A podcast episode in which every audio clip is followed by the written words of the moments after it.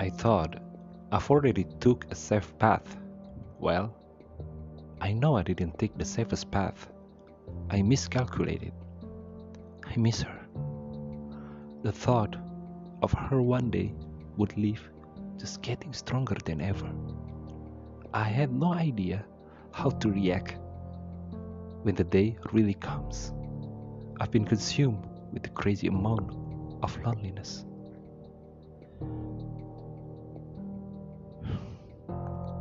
Gathering my courage to look into her eyes and say, Loneliness is worse.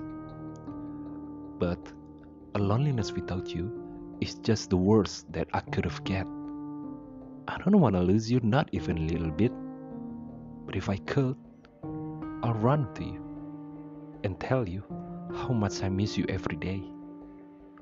My heart bursts for having these overwhelming feelings. But I know I can't. My inability to express my love for you have to be held back because the possibility of losing you is scared the hell out of me. So scary that if that day really comes, I had no idea how to handle it. I don't know what to do with this feeling that I got for you.